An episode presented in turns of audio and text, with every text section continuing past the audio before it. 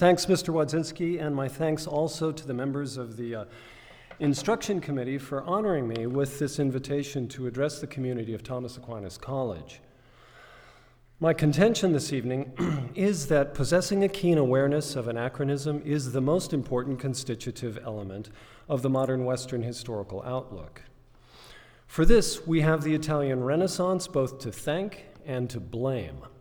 I say thank and blame because, like every profound shift in mentality, the rise of the modern sense of anachronism has enabled us to see some things and disabled us uh, in other ways. Broadly speaking, anachronism is a mistake in dating. Hang on, I know what you're thinking. No, I do not mean, an er- I, what I'm talking about is an error in chronology. I'm not talking about a, a blind date that goes regrettably, regrettably wrong. Anachronism means taking an object, an idea, or a word out of its proper time, out of its proper place in chronological order. One example is the mechanical clock that appears in 44 BC in Act 2 of uh, Shakespeare's Julius Caesar. There were no mechanical clocks in Western Europe before about the 14th century. Again, in Democracy in America, Alexis de Tocqueville raised the prospect of anachronism in his reflection on the contemporary American mores, by mores, he means uh, habits of the heart, habits of the mind, or in other words, what he calls the whole moral and intellectual state of a people. He devoted a chapter to discussing the differences between the sense of honor in aristocratic societies and the sense of honor in democratic societies. He showed how the moral world of the Middle Ages differed from the moral world of his own time.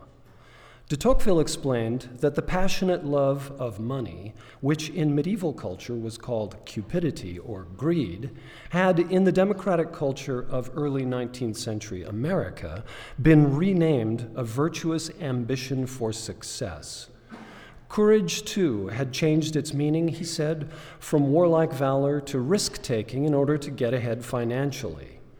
As he put it, the American calls noble and estimable ambition that which our fathers in the Middle Ages named servile cupidity, just as he gives the name of blind and barbaric fury to the conquering ardor and warlike humor that threw them into new combats each day. As a result, the, the medieval nobleman who found himself somehow trapped in America of 1840 would be as much out of place morally as would the early 19th century American who somehow wound up in medieval France.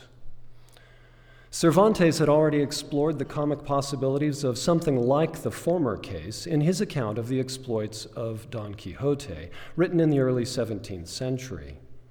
Don Quixote lived according to a code of behavior not of his own time, that is, not of the early 17th century, but rather of the courtly chivalric culture of the 12th and 13th centuries. Because his values were out of place in his own time, he found what looked a bit like the helmet of the medieval hero Mambrino, a wash basin, and wore it as his helmet. He found what looked a bit like the giants of medieval romance, windmills, and attacked them.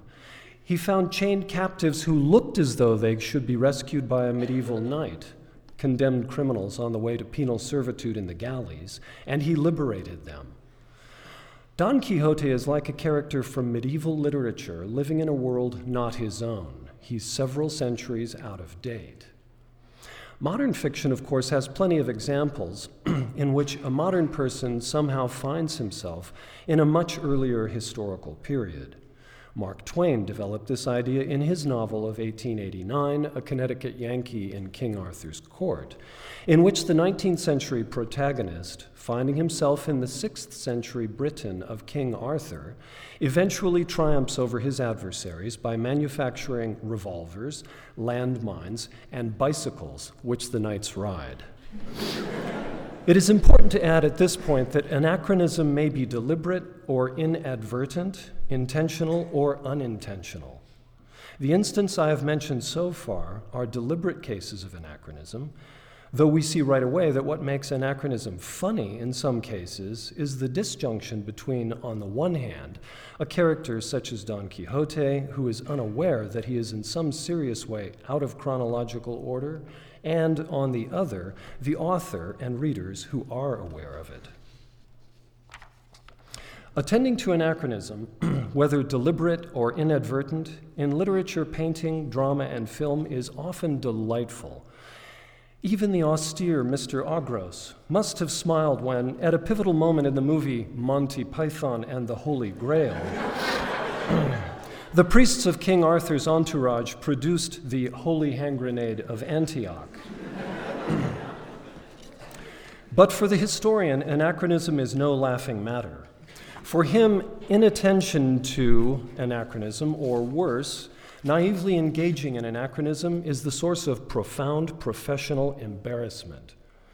Father Buckley would regret saying in public that the Jesuit missionaries of the 1800s used GPS devices to navigate in the Northwest Territory, no less than you would regret blurting out at table in the Commons that back in 1972, when he was a freshman at the college, your dad possessed a smartwatch. The subject of anachronism deserves serious attention because our familiar tripartite historical periodization into ancient, medieval, and modern depends on anachronism. According to this three period schema, we say that Socrates, Alcibiades, and Euclid were ancients, Thomas Aquinas, Martin of Denmark, and the author of Gawain and the Green Knight were medieval. Uh, Thomas Jefferson, Fyodor Dostoevsky, and Sigmund Freud were moderns. The exact dates of these periods uh, vary depending upon who's setting them out and why. But in general, antiquity is said, is said to end and the Middle Ages begin in the 5th century AD. The Middle Ages are said to end and the modern period begin in the 14th century in Italy, a century later in Northern Europe. This is what I mean by our familiar tripartite historical periodization. Let me explain how this periodization depends on anachronism. We must begin with the Italian thinkers and men of letters of the 14th and 15th centuries, for it was they who developed a sense of anachronism more keen than that of their medieval predecessors. But wait, I shouldn't say medieval here, because before the 15th century, there was no medieval period, no Middle Age, no medium aevum between the ancient and modern periods. The idea of the Middle Ages, as well as the closely associated and even more bluntly judgmental idea of the Dark Ages, was an invention of the Italian men of letters of the 15th century. That is, it would be anachronistic to imagine that medieval people thought of themselves as being medieval. Returning to the 14th and 15th century thinkers who developed the idea of the Middle Ages, they are usually called the Italian humanists. Now, in case you may associate the name humanism with something negative or antithetical to our Catholic faith, let me offer the following clarification. The Renaissance humanists had nothing in common with modern educational theorists who divide the higher curriculum into the sciences on one side and the humanities on the other. In the modern period, the designation humanism sometimes carries along with it the notion of purely secular and not oriented toward the divine. The Renaissance humanists, by contrast, were without exception Christian and very often quite serious about their faith. They were scholars, poets, and men of letters whose main interest was the culture, the language, the literature, history, sculpture, and architecture of the ancient pagan world, especially that of Rome. It might be worth naming several of them just to provide a clearer sense of the kind of people they were. Leonardo Bruni, who died in 1444, served as a secretary to four popes, but more significantly, twice held the highest office in Florence, that of chancellor. He wrote biographies of Cicero and Dante, made Latin translations of Aristotle's Politics and Nicomachean Ethics, and most important, wrote a history of the Florentine people in 12 books in Latin. Poggio Bracciolini, who died in 1459, spent his working life as a secretary in the papal court, serving seven popes over the course of 50 years, and eventually attaining the rank of personal assistant, um, apostolic secretary to Pope Martin V. In his spare time, Poggio searched the libraries of medieval abbeys in Switzerland, southern Germany, and France for unknown ancient works, a quest that was remarkably successful for it was he who found many of Cicero's political orations and, more famously, the, uh, the only known manuscript of De Rerum Natura of Lucretius. Another humanist, Lorenzo Valla, who died in 1457, was a priest and teacher of rhetoric who was so difficult to get along with that he gave up his teaching post to become a sort of itinerant lecturer and scholar for hire. He championed the revival of classical Ciceronian Latin and wrote a handbook on Latin eloquence in which he argued that the same standards of literary criticism that apply to the Greek and Roman classics should also be used to study sacred scripture. This led to a famous conflict with Poggio, who maintained that human letters and theology are such separate fields that it would be insanity to employ the, the criticism proper to the former in the latter. I need not multiply examples to show that the Italian humanists were a diverse and at times quarrelsome lot.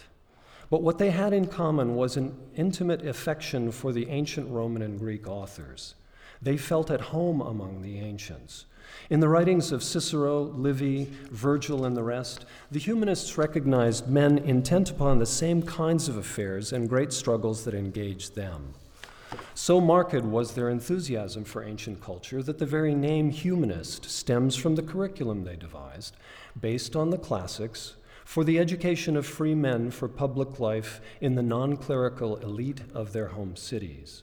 The Studia Humanitatis, as they were called, included Latin grammar, rhetoric, poetry, history, and moral philosophy, the disciplines deemed most likely to produce capable and urbane citizens. They were loyal citizens and often public functionaries of their city states who recognized that eloquent speech is indispensable for the politician and soldier. This politician soldier must also be equipped with knowledge of Republican history, and his character should be formed with moral examples of the great men of the past. His leisure time should be spent worthily in the appreciation of poetic and artistic beauty, an appreciation best gained through deep assimilation of the works of Virgil, Horace, Ovid, and Statius.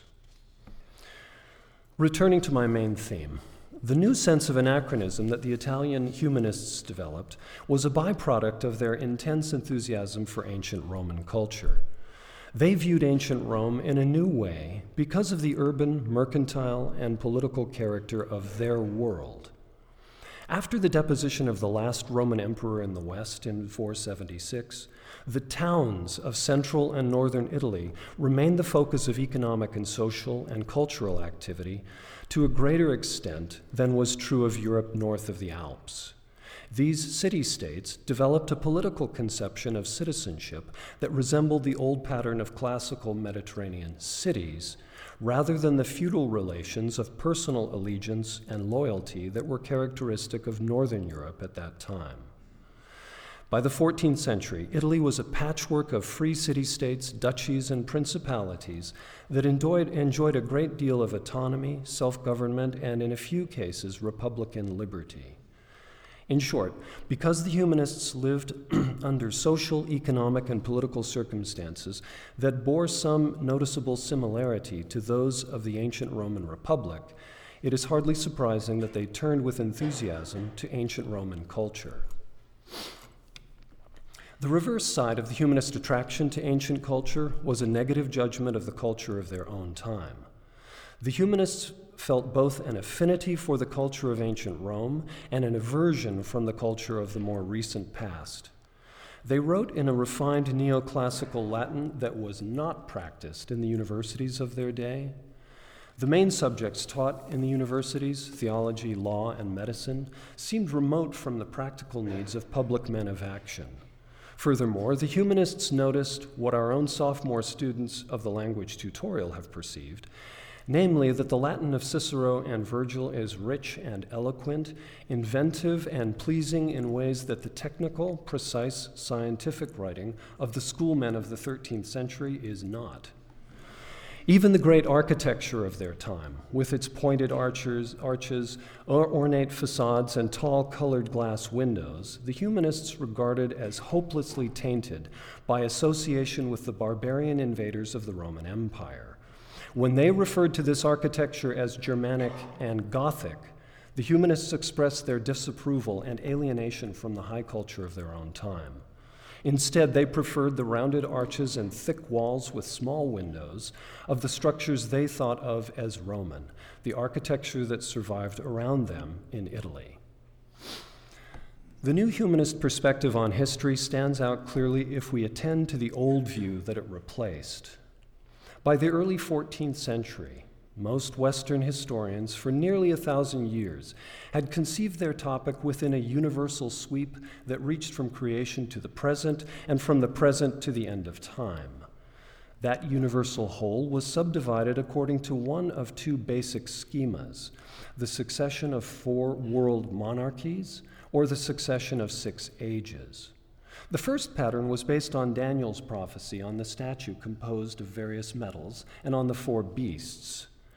The second appeared most noticeably, but not for the first time, in Book 22 of Augustine's City of God. Both views shared a common assumption that the world and its various nations and peoples form a unity.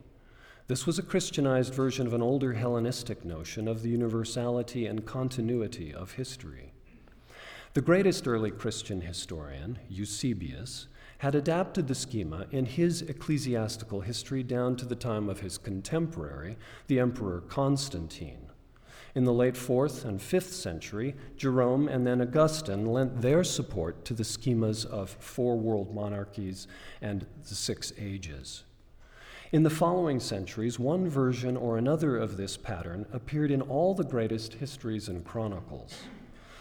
The important point here is that in both schemas, the last period begins at nearly the same moment.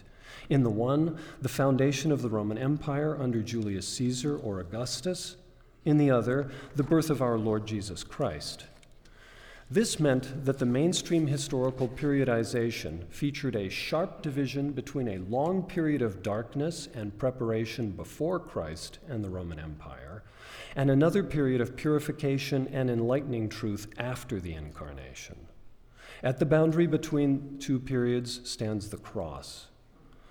Since the time of Jerome and Augustine, this theology of history made it explicit that the last world empire, that of Rome, must continue until the beginning of the reign of the Antichrist. To preserve this piece of the historical schema, for nearly a thousand years after Augustine, the chroniclers championed the notion of a translatio imperii, or transferal of empire, transferal of the Roman Empire, first from pagan to Christian emperors, and then from Roman Christians to Frankish Christians and German Christian emperors. The belief in the continuity of the Roman Empire down to the present was a central tenet in this supernatural teleology. Let me turn to the historical periodization that the humanists developed. Their attention to the political history of the city states led them to break away from the inherited periodization of their day. As patriotic citizens of towns and cities that had begun to prosper and have an independent political existence and vibrant civic life only after the decline of Rome, the humanist historians were interested in the secular history of particular Italian states, not the unity and universal character of Christendom.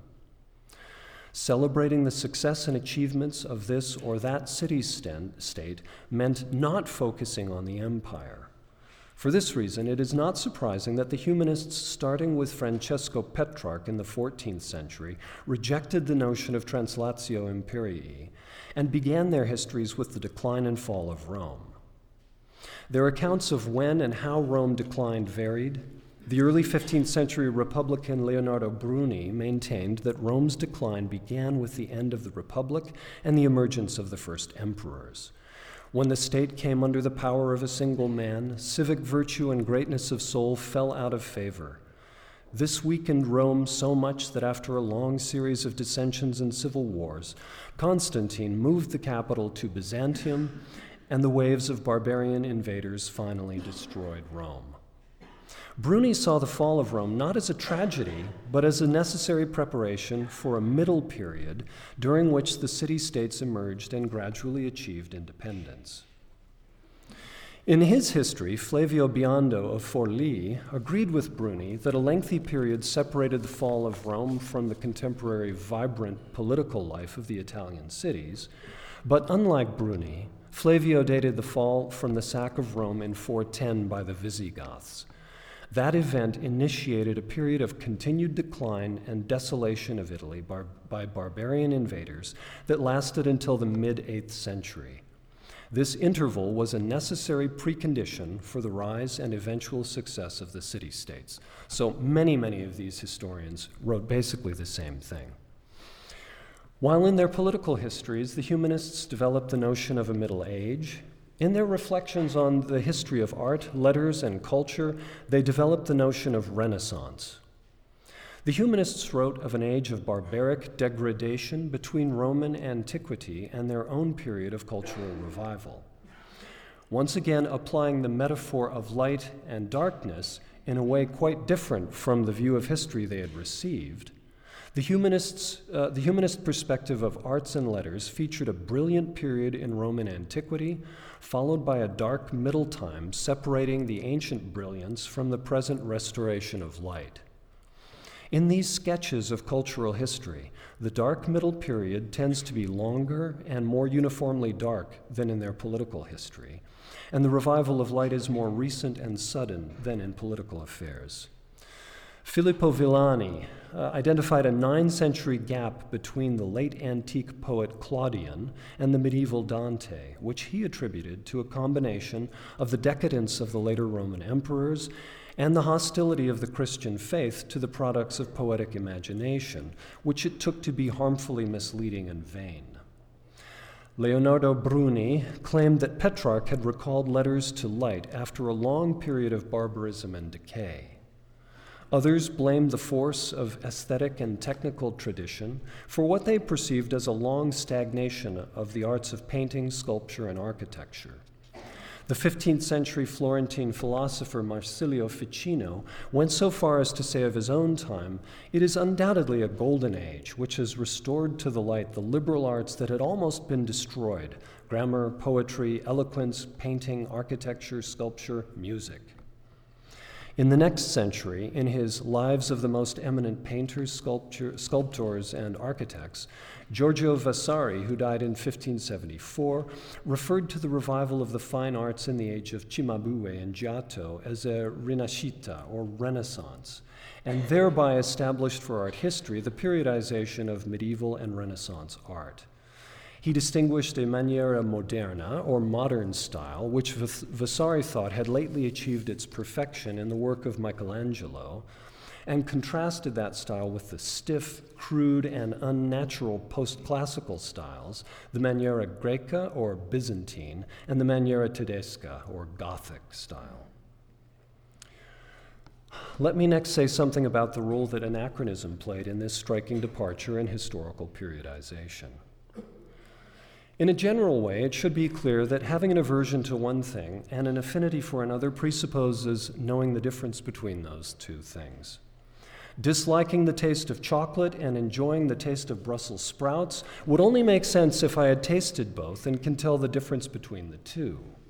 Similarly, 14th and 15th century humanists could only have experienced alienation from the culture of the recent past and a sense of kinship with the culture of Roman antiquity on the basis of their awareness of a difference between those two cultures.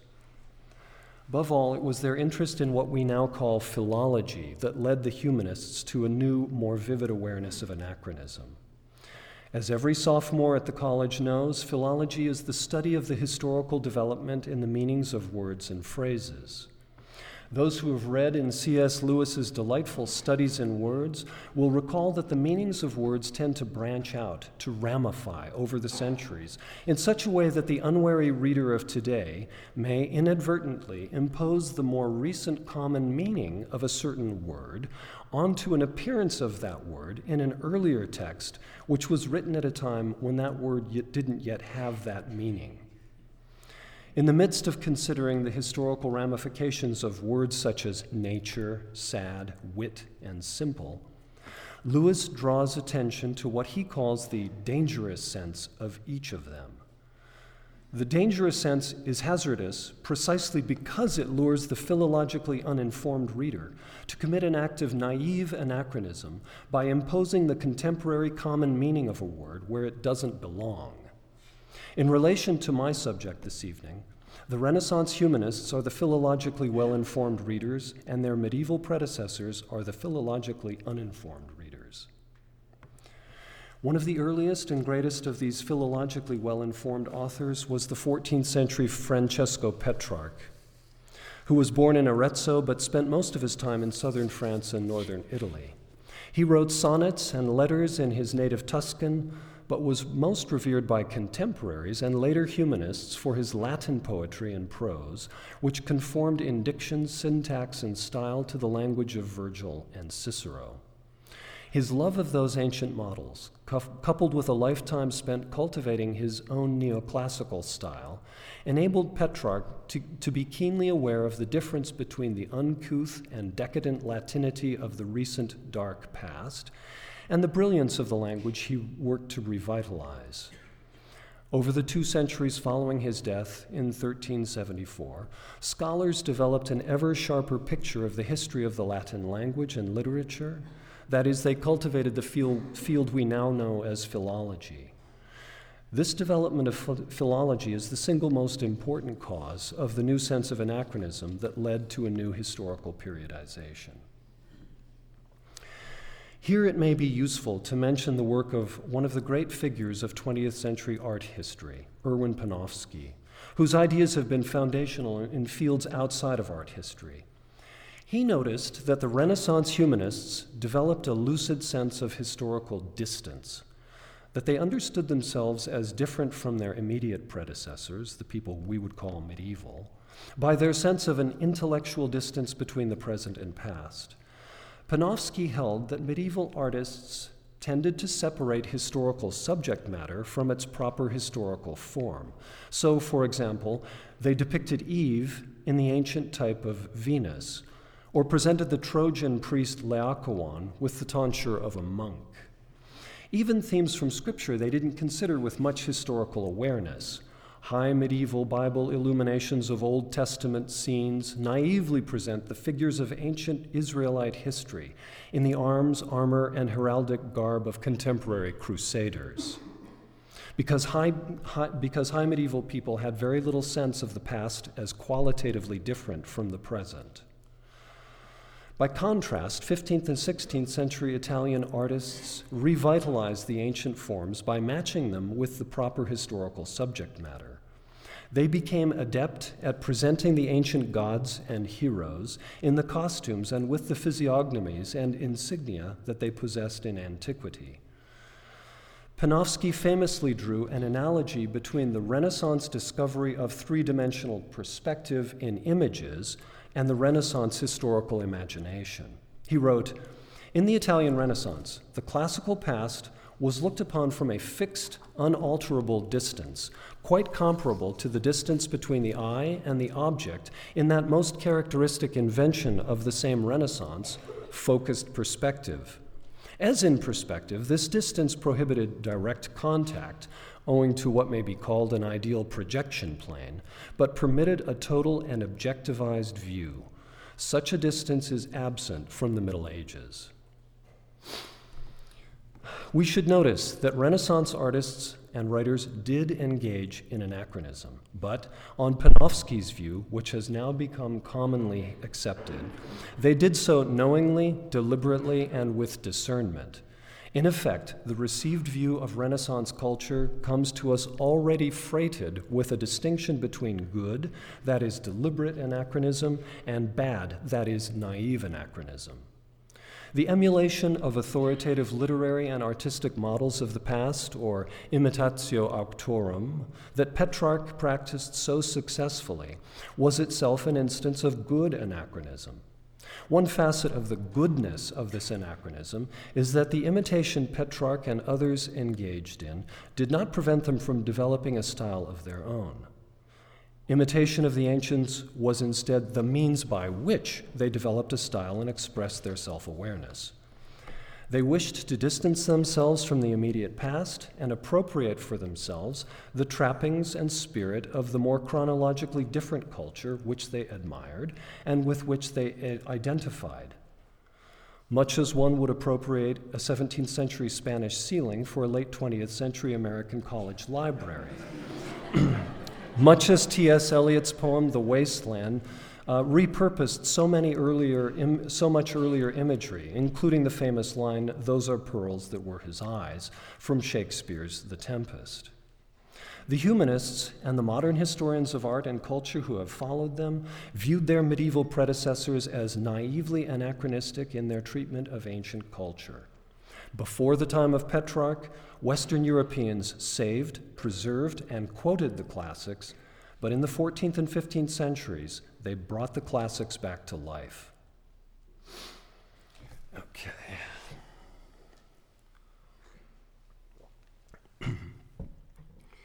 All right, uh, what I've described so far is the standard, commonly accepted view of the origin of the tripartite his- historical periodization into ancient, medieval, and modern. Next, I want to say something about the problematic feature of this commonly accepted view, not because I think it's simply mistaken, but because it often happens that gaining a clearer perception of one reality entails obscuring one's view of another. The new awareness of anachronism had an impact on the 15th century outside the realm of art and letters.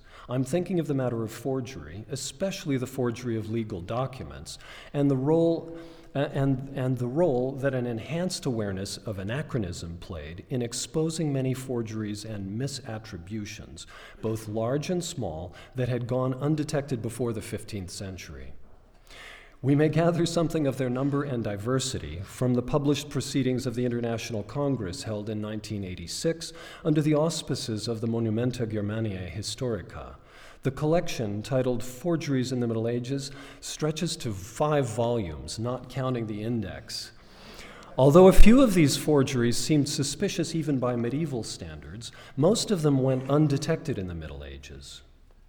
Awareness that the meanings of words and concepts often change over time and from culture to culture is a central feature of source criticism, a characteristic mode of thought of the modern historian, but not of historians living in the Middle Ages.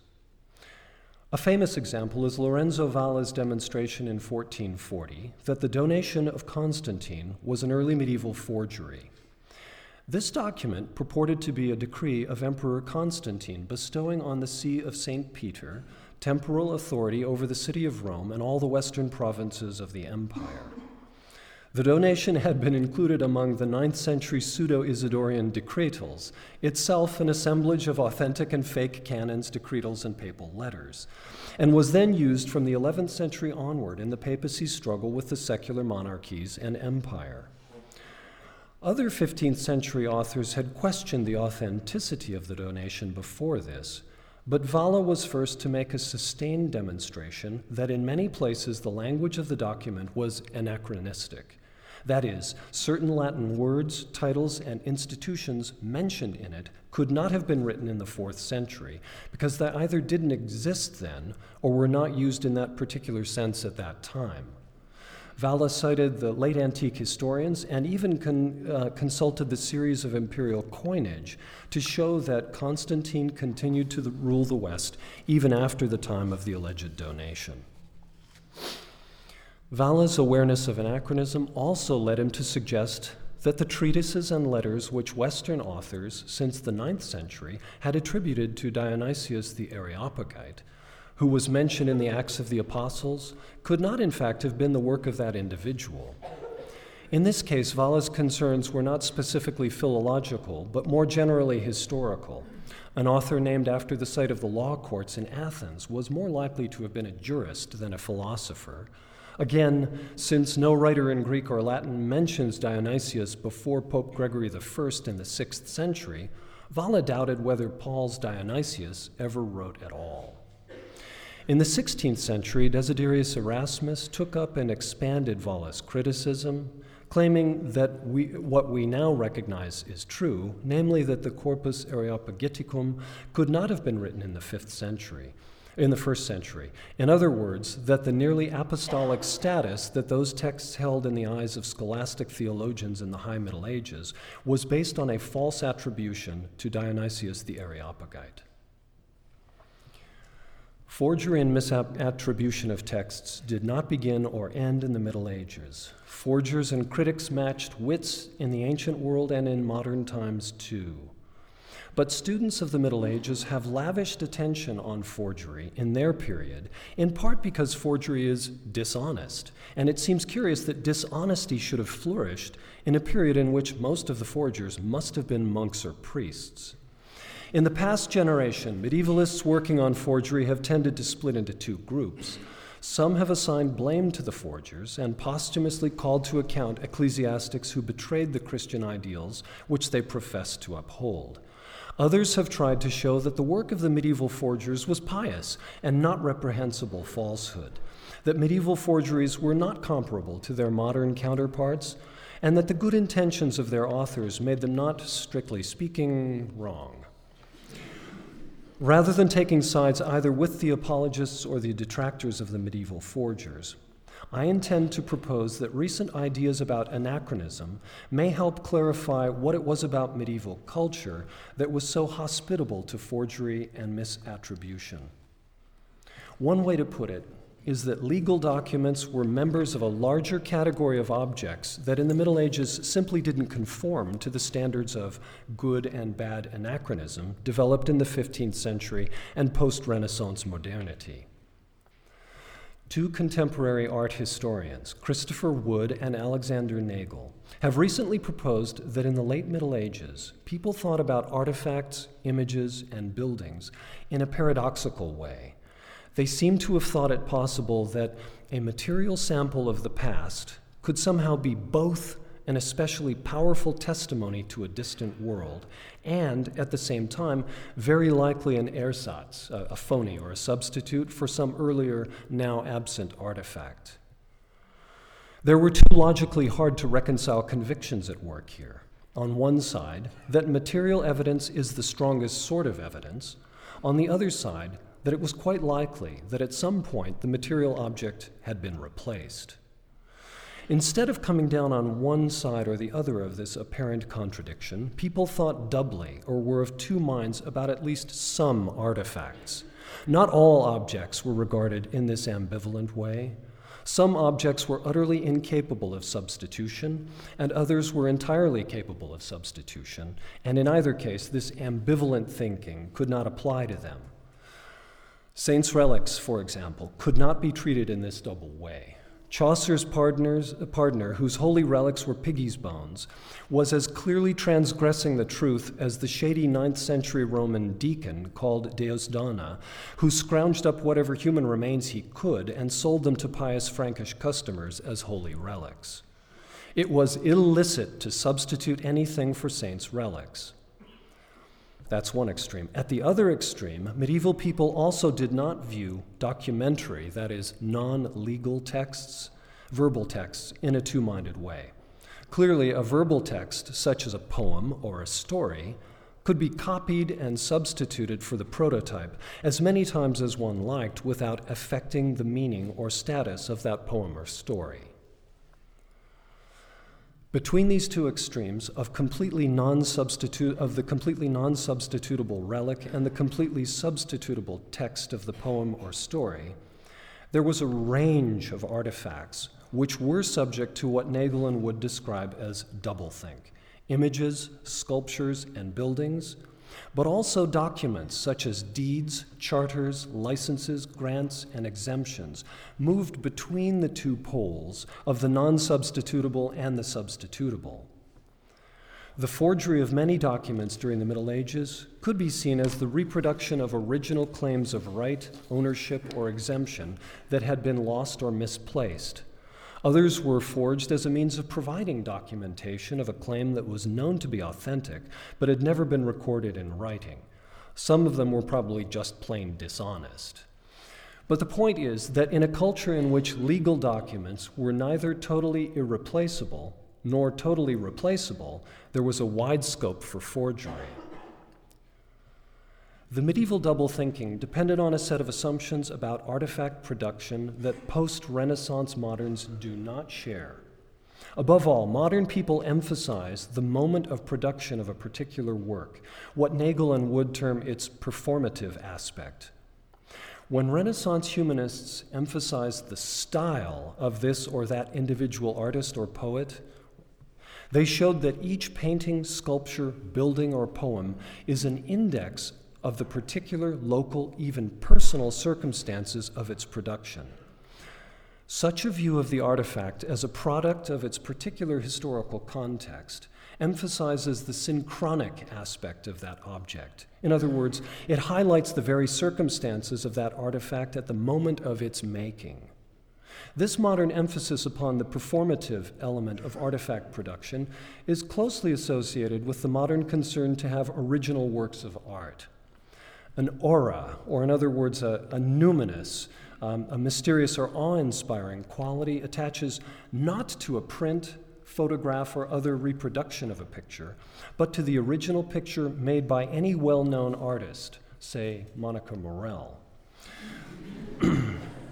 the post Renaissance modern West is, as Wood puts it, peculiar in its insistence on the tight causal link between the physical artifact and the life world, the constellation of circumstances that generated it. Such a perspective attends much less or not at all to the diachronic aspect of the artifact. In other words, it fails to take into account the longer history of that artifact, the continuity or discontinuity of its meaning in subsequent periods, and its possible repurposing in different contexts. So captivated have we as moderns been by the achievements of the Italian Renaissance that we have uncritically accepted the humanist assumptions about the work of art or architecture or poetry as an index of the particular historical moment, context, circumstances of that work's production. The work's historicity is for us plotted as a, at a single point in linear time, the moment of its performance by a known artist. In short, preoccupation with the modern work of art in its originality has caused us to lose sight of the pre modern image. The pre modern alternative to the performative theory of the origins of artifacts is what, as I mentioned, Wood and Nagel term the substitutional theory. Medieval people tended to treat images in a twofold manner. On one side, they were aware that this particular image was perhaps made quite recently on the other, they invested this particular image with the meaning of the very old prototype of that image. This was not because they were less astute than modern people. It was not a defect from which they suffered. Instead, they operated with a set of background assumptions about how artifacts exist in time that was proper to their culture. One artifact had the power to imply with great force a prior chain of artifacts that eventually led back to a faraway point of origin, a historical person, or a moment of founding. A premise of the impossibility of originality informed the response of the viewer to the artifact or image before him. He did not think the style of the work was an index of the particular circumstances of that work's production. We know the names of so few pre modern image makers and craftsmen precisely because their work didn't stand on its own, but was rather the latest instantiation of a lost prototype that was itself of divine or heroic origin, and the age of which was distant and usually unknowable. The literal conditions and particular historical moment of an artifact's manufacture usually had nothing to do with its use and meaning, because that artifact referred to a now lost or very ancient prototype. The image or artifact must be sensibly present to the viewer but its material specificity does not detain the viewer's attention because the aura in this case resides in the ancient prototype. The viewer experiences a numinous, a, a, a mysterious or awe inspiring quality, a mysterious presence not in, but through the image or artifact before his eyes. Let me cite just two examples of this both of them from the Benedictine monastery of Fulda in Hesse, Germany, which was founded in the 8th century by disciples of the Anglo Saxon missionary martyr St. Boniface. In the early ninth century, near the huge monastery church, one of the abbots, Abbot Eigil, erected a small rotunda church and dedicated it to St. Michael. What is visible of the St. Michael Church now dates mostly from the 11th century, but earlier descriptions of the structure, along with archaeological excavations that reveal uh, there reveal that originally the church consisted of a small central room surrounded by an ambulatory. Eight columns supported either a dome or an eight sided domical vault over the central room. A ninth century inscription from the main altar explains that the church was patterned on the Holy Sepulchre in Jerusalem, and down until 1715, there was a massive conical model of the, of the tomb of our Lord in the center of the main room. Some 75 years ago, the eminent historian of architecture, Richard Krautheimer, pointed out that Fulda is one of dozens of places in Western Europe to have a replica of the fourth century church of the Anastasis, the Church of the Holy Sepulchre, in Jerusalem, which was initiated by the Emperor Constantine and included a rotunda chapel over our Lord's tomb. Fortunately, we know enough about the plan and appearance of that fourth century Church of the Anastasis so that Krautheimer was able to make detailed comparisons between it and the St. Michael Church at Fulda, and between it and the many other medieval replicas of the Church of the Anastasis. The striking result of these comparisons was how minimal the similarity was between the explicitly named prototype and its replicas in material, in plan, in program details, and so forth. As a result, Krautheimer wrote that an indifference towards precise imitation of given architectural shapes prevails throughout these copies of the Holy Sepulchre. He argued that many centrally planned churches of the Western Middle Ages, despite their variations in construction and particularity of appearance, were intended to adhere to a few simple principles of design that were embodied in a few important and prestigious ancient structures, such as the Church of the Anastasis. Medieval people seem to have approached the whole question of copying in a very different way compared to that of modern people. My second example involves another um, early 9th century abbot of Fulda, this one named Rabanus Maurus, who commissioned an unusual reliquary to house the remains of saints and martyrs he acquired from Rome. An early 10th century source from Fulda describes this reliquary. He made an ark in the image of the Ark of Moses, with rings and handles, every part covered with gold, a propitiation, the cherubim of glory, with a portable candelabrum made of gold. He established the delightful procession of uh, uh, palms and was accustomed to bring out that same ark with its ornaments in great glory. Rabanus was well aware that his reliquary was not physically the Ark of Moses. But as the abbot's writings show, the reliquary connected his monastery not only with the ancient history of the Israelites, but also with the eschatological future. The processional use of the reliquary allowed the monks to enact their presence at the dedication of Solomon's temple in Jerusalem and to anticipate their presence at the heavenly adoration of the Lamb. These two cases suggest that the copy had to be some lavish or striking sensible object before the viewer, but its evocation and representation of the prototype did not apparently depend upon a strong outward resemblance to the prototype. The medieval view of copying was different from ours because their understanding of objects in time was too. All right, a couple of concluding remarks. My claim is not that a keener sense of anachronism doesn't afford one a better view of history in some sense. It is true, after all, that every artifact was produced by particular hands at a certain time and place. Each artifact is, from one point of view, an index of the singular circumstances of its production. It reflects the who, what, where, when of its making. Attending to old artifacts in this way allowed the Italian humanists to discern the tripartite schema of historical periodization, which we still use and it allowed Lorenzo Valla and others to expose a number of forgeries and false attributions that had gone undetected before their time. I'm also not advocating somehow giving up the keen modern sense of anachronism, for such renunciation would amount to a kind of a willful embracing of ignorance. Besides, it would be impossible to give it up. To be a modern historian, frankly, to be a modern person at all, is to be very aware of anachronism as a kind of a global principle. We don't choose this. It comes with the modern cultural territory, just as de Tocqueville saw that equality and democracy were not things we could, if we wished, brush aside or do away with. They are central features of the modern cultural landscape. Like it or not, we are moderns and cannot simply wish that away. What I am saying is that unless we choose to cultivate greater self awareness of the patterns of our own thought, we are in danger of overlooking a rich range of pre modern thought and culture which will not fit the categories of good and bad anachronism.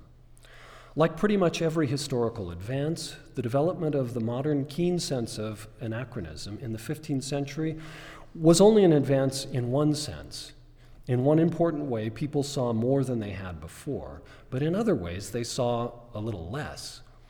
I think we should remember that the keen awareness of anachronism itself is an idea, a way of thinking that emerged at a certain historical moment. It itself is an historical product. The fact that anachronism is at home in our time entails that it was not at home, or less at home, at some earlier time. This is true of the Middle Ages. As long as we judge medieval culture by an extrinsic standard, that of the modern awareness of anachronism, medieval people will always seem like defective moderns, at best lovable and funny like Don Quixote, more often as naive and credulous in their treatment of images and artifacts that were in fact made recently, as though those images and artifacts were themselves invested with the spirit of their prototypes from long ago. The soul of this way of treating artifacts and seeing images survives here and there, even into the modern period.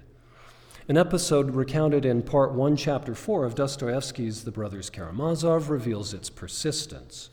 It involves Alyosha, his mother, and a holy image. Although Alyosha's mother died when he was four years old, he always remembered her as if she were standing alive before him. And he associated that love with a memory of her kneeling and tearfully begging the Mother of God to protect her child, holding him up to the icon as though the Mother of God herself were present. The attitude of the weeping mother toward the image takes no account of who painted it or when. For her, its existence as artifact is not important. What matters is the person depicted. The image thus enables its viewer in some way to transcend time in a way very like Alyosha's memory itself, uh, which keeps his mother standing alive before him and emerging throughout one's life as specks of light against the darkness. Thank you.